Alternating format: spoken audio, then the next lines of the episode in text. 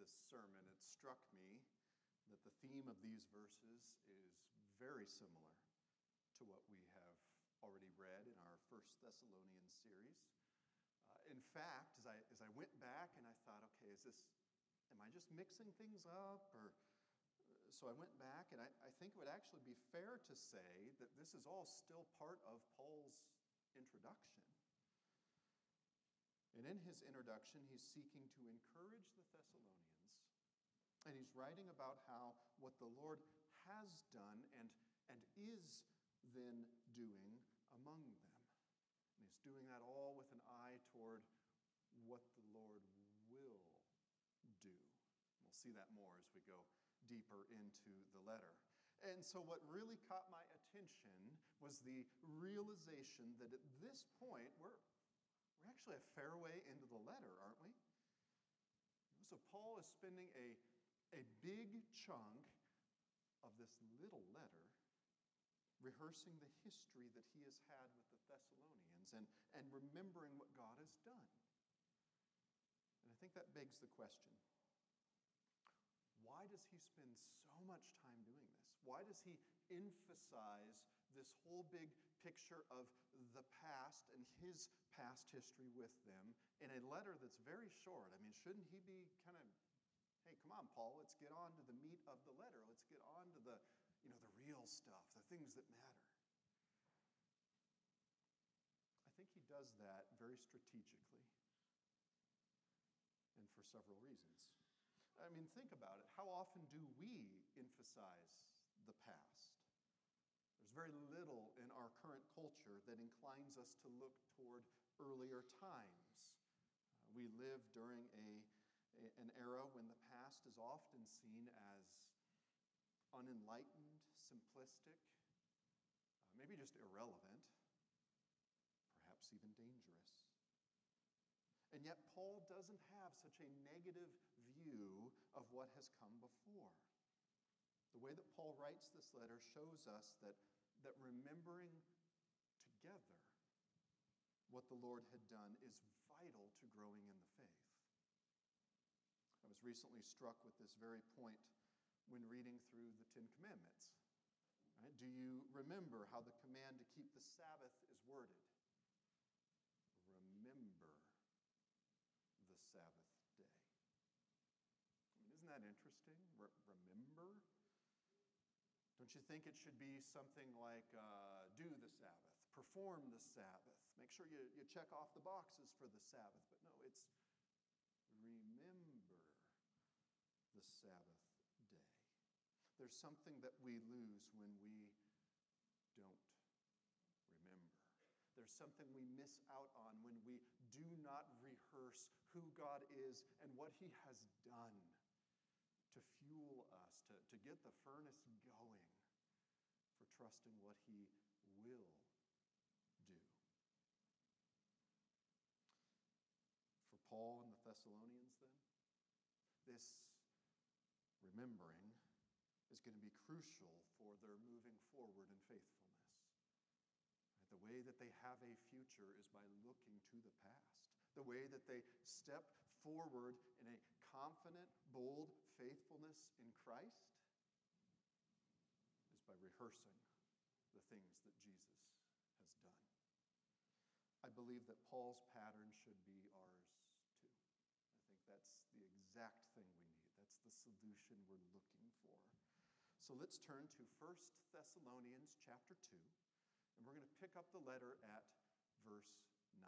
So again, 1 Thessalonians chapter 2, either in your Bible or your device, or um, if you don't have one, there's a, there's a Bible in the back of the pew uh, in front of you, and you are going to pick up with verse 9. Um, you're going to see that I have a nice image here of cardinals.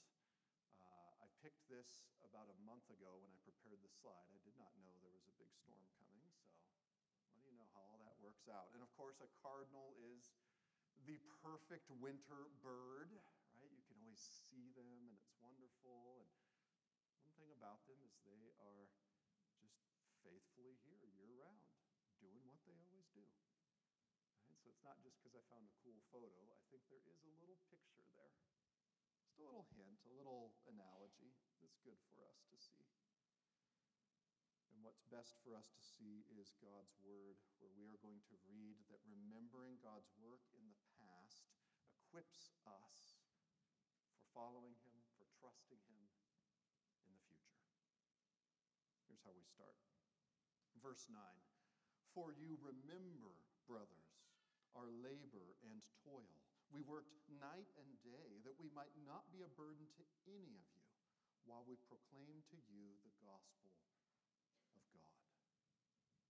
I want to just stop there and, and, and, kind of bring together and summarize a little bit. The picture here is how Paul and those with him, uh, Timothy and Silas, how they served the Thessalonians when they were among them. Right? For that brief time, you know, before the, the angry mob, was whipped up into a frenzy and drove Paul and company out of town, how did they serve them? What did they look like? Well, I've broken down these verses into two major parts then. This, this first one thinks back to Paul and those with him in that first visit, specifically to their, their actions, their, their attitudes during that brief period of time. Paul for the Thessalonians to see several truths that are important. He, he's bringing this up to remind them of some very intentional things because there's a big contrast between he and other popular teachers of the time. And he's bringing something very different to the church in Thessalonica. So imagine with me, if you will, a time before the internet. Children, we did not all have little flat pieces of glass in our pocket that connected us around the world every second of every day. So, time before that, a time before TV. Now you're getting before me. I don't remember that. I remember black and white. And then also a time before radio. Right? There's no newspapers as we're used to. Books were quite rare at that. How would people become aware of and be challenged by new ideas? So now it's not just imaginary. Now I'm talking about the first century world. How are, how are people going to get the news? How are they going to understand the, the, the big beliefs and philosophies and cultural things of their time? The answer, at least in part, is that there were teachers who would go from, from town to town or region to region, and they would speak in public squares and in forums, trying to convince the audience of some, some truth, some idea. Right? This was huge in the first century Greco Roman world. So much so that, that rhetoric, the art of, of, of speaking and making a, a, a verbal argument, was considered one of the highest, most important, and prestigious things that you could study. Right? We might think today it's okay, you know, a doctor, a lawyer, an engineer, a scientist. All right? Back then, it's to be a rhetorician, right? Someone who would deliver these, these deep thoughts to the people and who could communicate them in an understandable way. Right? Some of these folks were like rock stars. I mean, literally, they have followings. People would travel from miles around if they heard that you know, this person or that person is going to be at one of the, the cities in the area. This was huge, and no wonder. How else do you get the news? How else do you know what's going on? And I've painted a very rosy picture of that. But the reality is that just like today, some things have not changed. Uh, some of these famous speakers and orators uh, played fast and loose with the truth some of them, it was more about the entertainment value. And I don't mean that in a, in a good, wholesome, fun way. It was, hey, how can I get people to give me money? What do I need to say to, to, to get the crowd to contribute to, well, this cause or, or, to pay to come hear me or not good. And that led then to a certain amount of skepticism? eventually folks grew wise to that of, okay, someone else is in town. Is this, is this person the real deal, or are they just kind of a, a charlatan? And that's what Paul faced as he walked into Thessalonica. Was he just another person trying to charm everyone out of their hard earned money? Was he just someone bringing a, a a new radical idea about a different kind of faith that really had no more evidence, no more purpose than anything else? You know, just someone else trying to make a buck. And the answer to that, that we read in verse 9, is that Paul and those with him came in a radically different mindset and with radically different words and actions. They served the Thessalonians without taking a penny from them. They, they found paying work to make ends meet during their brief stay there. They spent the rest of their time proclaiming the gospel. These folks are, are, are coming into town and they're doing everything that the sort of the popular speakers of the time they're doing everything the opposite. It was bound to make folks sit up and take notice. Hey, what, what do you mean they're not charging an admission fee? What do you mean they're not taking up a collection again and again? And oh, if it's still not enough, and again and again. Hmm, there's something different about Paul and those with him. And it doesn't stop there. Look at verse 10. We read, You are witnesses, and God also how holy and righteous and blameless was our conduct toward you, believers. So it's not just that they came with a different plan, it's that there was a certain amount of, of, of integrity and uprightness throughout it all. So, in addition to not fleecing the Thessalonians, they, the Thessalonians, knew full well, and God Himself ended up confirming it, that Paul and those with him were acting in ways that were completely upright, that, that met every standard of morality and, and good behavior. Right? Think of celebrity news today. I hope you don't know much of it. I try to avoid it. But have you noticed it just sort of lurches from one scandal, one outrage to another? Uh, that too is nothing new.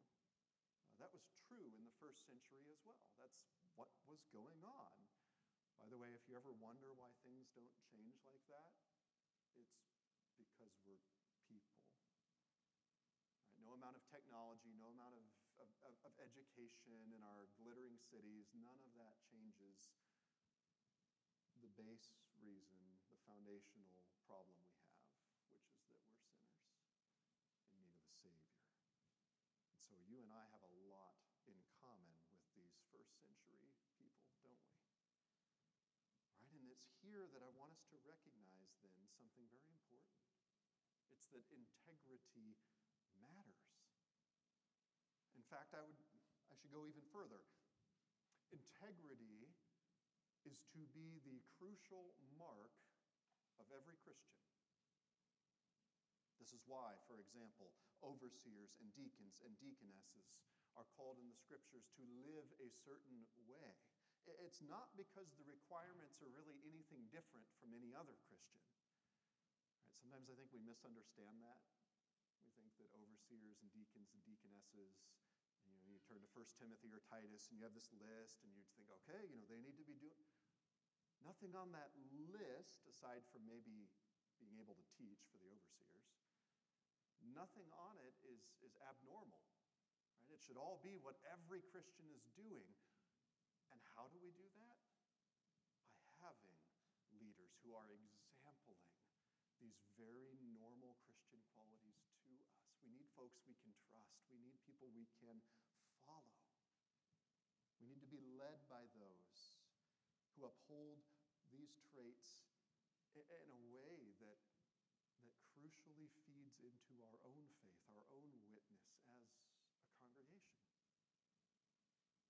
So, friends, in, in our church, are these the leaders we seek? I don't only mean those the ones that we, that we listen to? The people that we give our attention to? The, the folks that we give our money to? When you listen on the radio, when you're on the internet, whatever podcast you subscribe to, are these people with godly integrity? Right? Not just folks who happen to be popular, charismatic, or influential, not just those who are smart those who can turn a phrase and make it sound really good, but do we prize Christ like character most of all?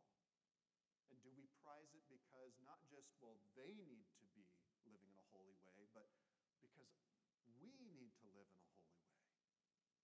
And we need examples, we need patterns to follow after.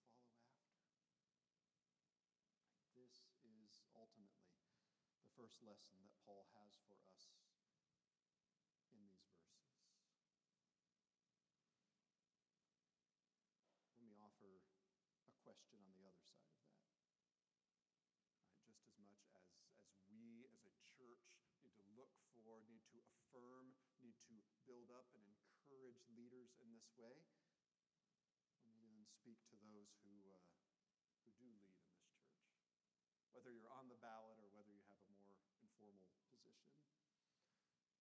I want you to see here that what First E Free needs most from you, right, the, the whole reason why your name is on a ballot, the whole reason why, why Pastor Kevin is not coming to you and saying, Wow, I, I don't know, I've got some concerns, we might need to pull you up. You know, the whole reason why you are there is not necessarily your leadership skills, your ideas, your expertise. Right, those are all good. We want that too. Don't get me wrong. That's not why you're there, though. And whoever ends up elected, that's not why you end up elected. No, instead, what we need most primarily is your example of following Jesus. That's what we need to see. Right? To be a leader isn't necessarily to, to get everything right and have all the answers. No, instead, it's to open up your life. It's to say, you know what, you're going to see stuff that makes me uncomfortable, things where I'm not perfect, but look for what Christ is doing in me. And this is what Paul himself says elsewhere in the. What you see of Christ in me, follow that pattern. Right? That's what we need to be looking for. That's what we need to want. That's how disciples are made. Right? Let's all pray that the Lord would give us eyes to see and ears to hear what is most necessary in our examples to one another. Right? Let's, let's, not be so bedazzled by the folks who have the slick whatever, and you know, our, our world's great at marketing. But instead, let's look at character. What does Christ say? How does this person help me follow Jesus or not? How are they themselves following Jesus or not? That's what Paul commended to the Thessalonians, first of all. It doesn't stop there, though. Look at verse 11. For you know how, like a father with his children, we exhorted each one of you and encouraged you and charged you to walk in a manner worthy of God who calls you into his own kingdom and glory. So, how would you characterize, how would you summarize the way that uh, Paul and company served the Thessalonians? I mean, earlier, verses earlier, verse 7, uh, he himself used the example of a, uh, a mother caring for her children, right? That very personal, loving example. Here he uses the example of a father. And biblically, what does a good and gracious and loving father want for his children? Paul answers with the very traits that he embodied during his visit. He challenged them to live holy lives. He, he sought to encourage them in Christian faithfulness. And he called them to not just think good thoughts about the Lord, to not just be neutral about Jesus, but also to live these things out with integrity before our Lord. As we go deeper into this new year, keep those in your mind. Right? Is, is this your own goal for yourself, that you would walk in a worthy of God? You know, amidst all the other things that we're told, oh, you know, I've got to exercise more, you should lose weight, you should eat better, you should take more time for yourself, you should, right? I mean, man, commercials are almost like to do lists these days, right? So, amongst amongst all those messages from our world, what about this message from God? Will you make it a priority to walk, to live in a manner worthy of Him? Is this what you hope to pour into somebody else this year? A friend, a coworker, a child, a grandchild, someone you're discipling? That they would see this kind of God through your example. One of the realities of making disciples and of evangelism is that it's always personal. Have you noticed that throughout the scriptures? It's always personal. It's not this sort of impersonal thing that we do in 2023 of, well, if I just kind of, you know, leave a, a, a poster somewhere, maybe someone will read it and believe. And maybe they will. But that's not the normal picture we see in the Bible. Oh, if I, I've heard of people who've done this. Please don't raise your hand if you have. But, you know, if, if I leave with my tip on the table at the restaurant, one of those fake, like $100 bill that's, that's really a tract, you know, maybe that's how I. Let me bring a message to you if that's you. I've had several friends who are waiters and waitresses, and that's really discouraging to them. And I realize you don't mean that if that's you. I, I, I get that, and folks are too nice to tell you that, but if that's you, let's find a different tract. Okay? Right? I mean, this is the, the, the, the picture here that we are called to see, that we are called to embrace, is that we are to be a people who pursue the Lord. We are to be people who don't just sort of vaguely have a Christianity about us, but we are to speak about Christ. We are to live after Christ. It's personal. That's why Paul cares so much about going to the Thessalonians. And when he can't get to them, it's why he cares so much to send this letter to them. It's the best he can do we have that kind of priority, that kind of passion for the people around us? That we want to see them in Christ's kingdom so much as it would depend upon us.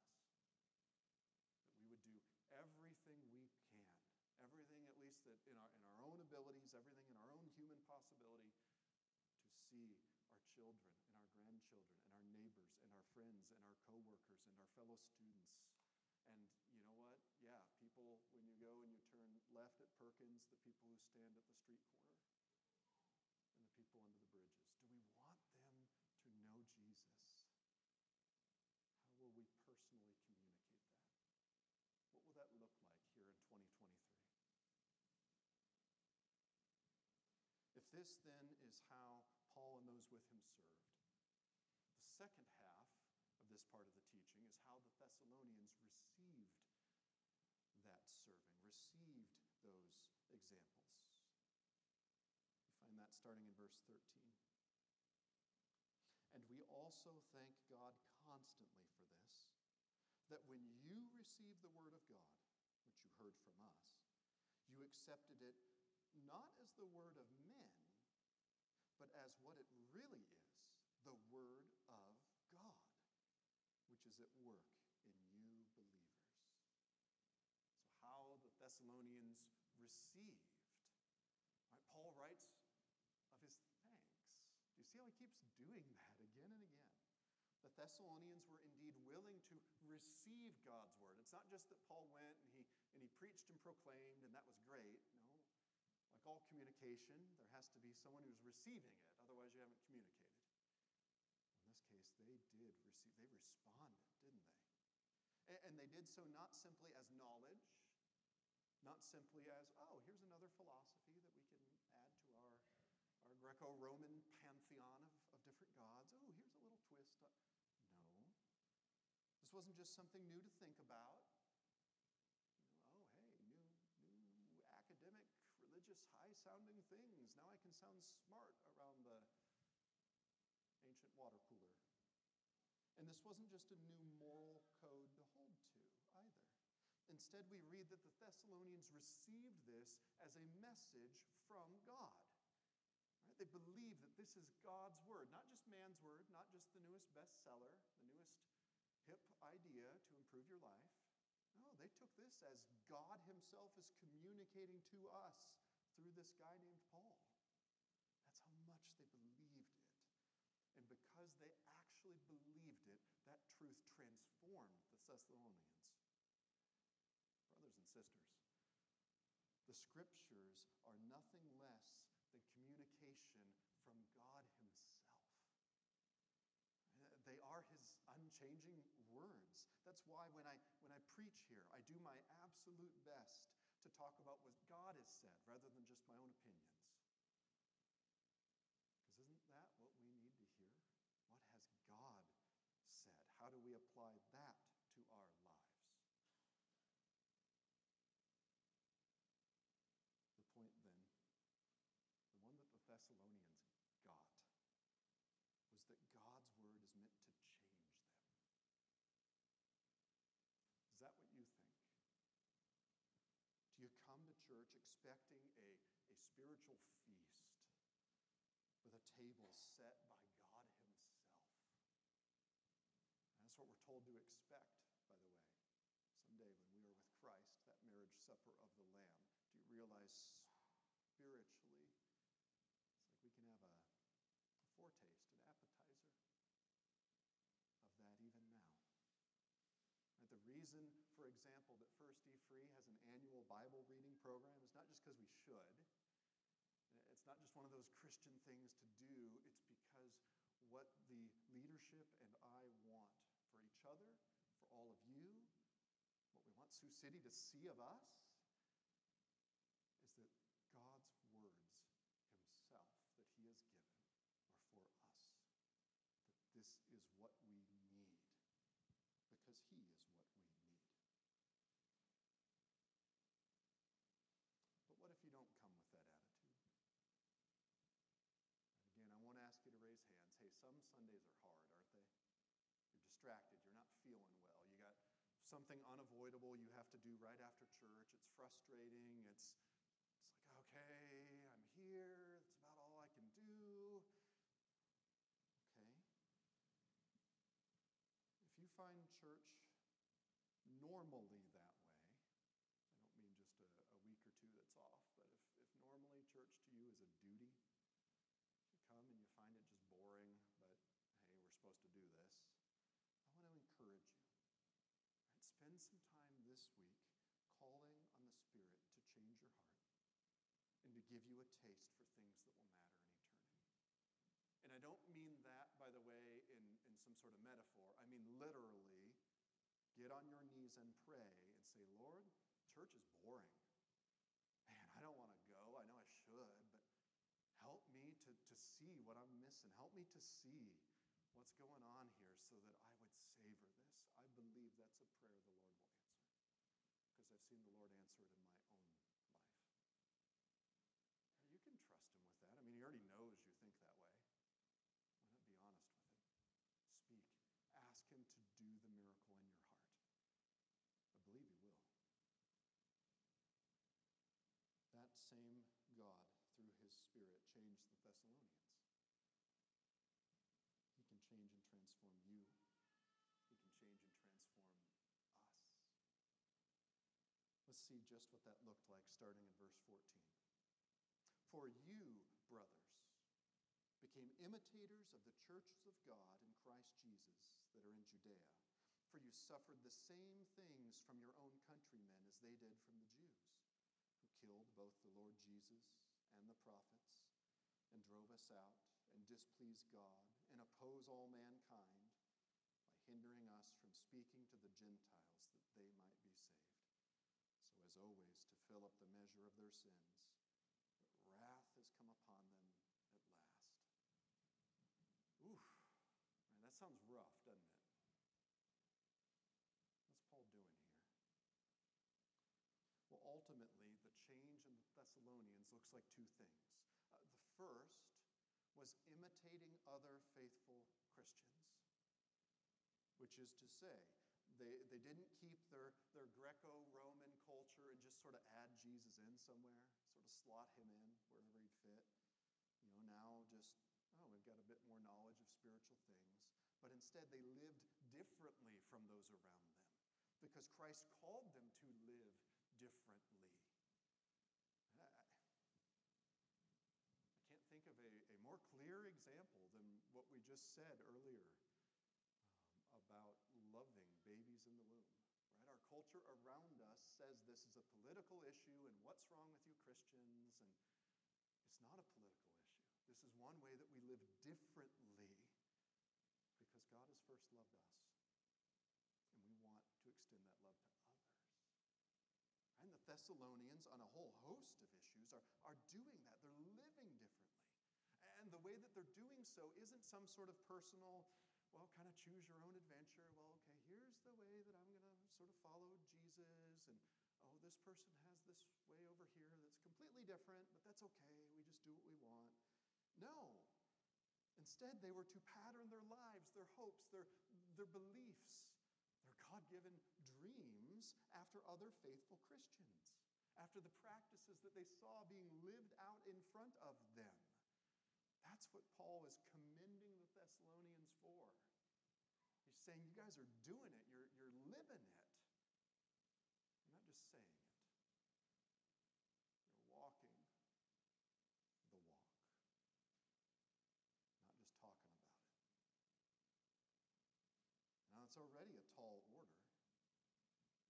Right? Even more so when you realize that this kind of living then invites persecution, which is the second thing that the Thessalonian response looked like. Right? Perhaps this sort of opposition, this sort of hardship is, is what some of you are facing today. Maybe you're a Christian and life has only gotten harder as time has gone on, and you think, whoa, wait a second. Why is it getting harder? Right? Maybe your job or your family relationships are at risk because of the gospel. And I, I realize some of you probably know that even better than I think I know that about you. Because some of you are having to face that every single day when you go to work or every single gathering when you get together with your family. Right? Some of you are there.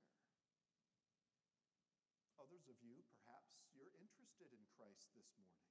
But the whole persecution thing, you're like, wow, I don't want to sign up for that. You know, that's a real stumbling block in our everything easy, life is about comfort sort of society. And so you wonder, you know, why should you commit to Jesus when it's going to cost so much? I want to close with two truths that we should embrace. The first is that following Christ means living as he has taught and trusting that the Lord will bring justice someday. Right? We live and we walk by faith, not by sight. The scriptures are very clear about that. And so part of that faith is believing that God really is truly, actually in control of this life, of this right? That Jesus really can, that he really will transform suffering and uh, oppression and hurts and, and hardship. That he will do all of that and more, and he will do it in ways large and small, not just someday in heaven, but even here, even now, even in your life and in mine. That's a commitment to faith, to actually believing what we're reading. Will you trust him to that extent? Will you help others to trust him in that way? I think I've said probably more than enough, but one of my, I, believe one of the most honest prayers in the Bible is when the Father is before Jesus and he says, You know, Jesus, if you can. And Jesus responds, I, just picture kind of a raised eyebrow, like, if? father responds, You know, Lord, I believe, help my unbelief. I find that often describes me really well. Like, yeah, I, I, I, I believe, but there's a lot of cracks in that belief. What a good prayer. Lord, help me with my unbelief. Maybe that's your takeaway today.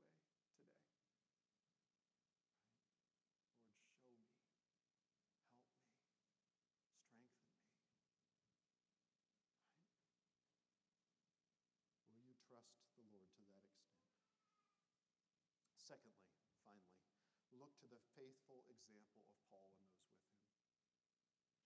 Embrace the example of the Thessalonians, who counted any suffering or persecution as worth being able to be known by Christ. He showed us that the Lord's opinion is what matters most. Will you trust God's opinion more than those around you? More than whether people give you likes or not on social media? Students, more than what your group on Snapchat says about you? Children, more than what the videos you watch online or the new cutesy Daniel Tiger song says to believe about yourself. Adults, more even than what you think of yourself. Right? Will you trust God's opinion, God's words, what He says about you, more than anyone or anything else? Will you trust God's opinion more than your own or those around you? Holding to that truth, dear friends, will change everything about your heart toward the Lord and toward other people. It will help you to endure wrongs as Jesus did. It will enable you to love those who persecute you. It will bring you joy in the midst of hardship. That sort of enduring joy is what we're reading of here with the Thessalonians. And it's what we're called to. And it's what you can have with Jesus in the year ahead if you will look to Him.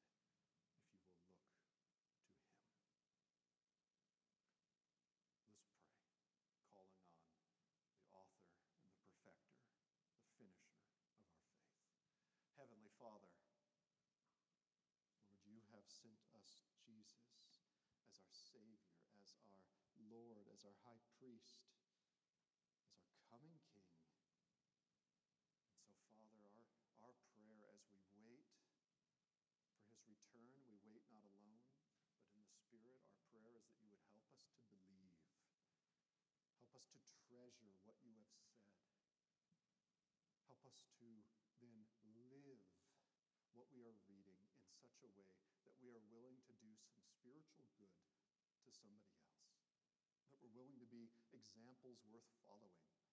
Examples not because we're perfect, but because we can testify to how Christ is at work in each of us.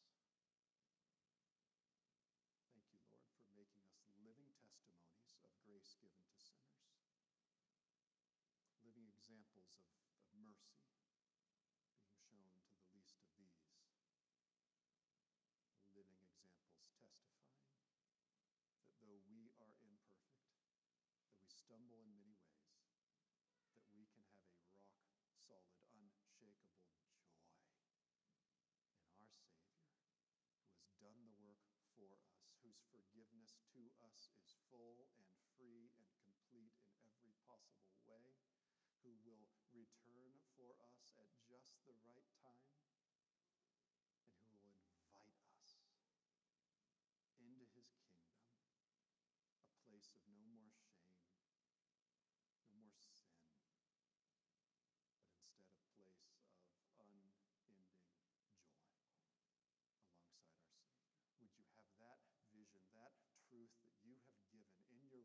what drives us and encourages us and motivates us today, this week, this month, this year, and every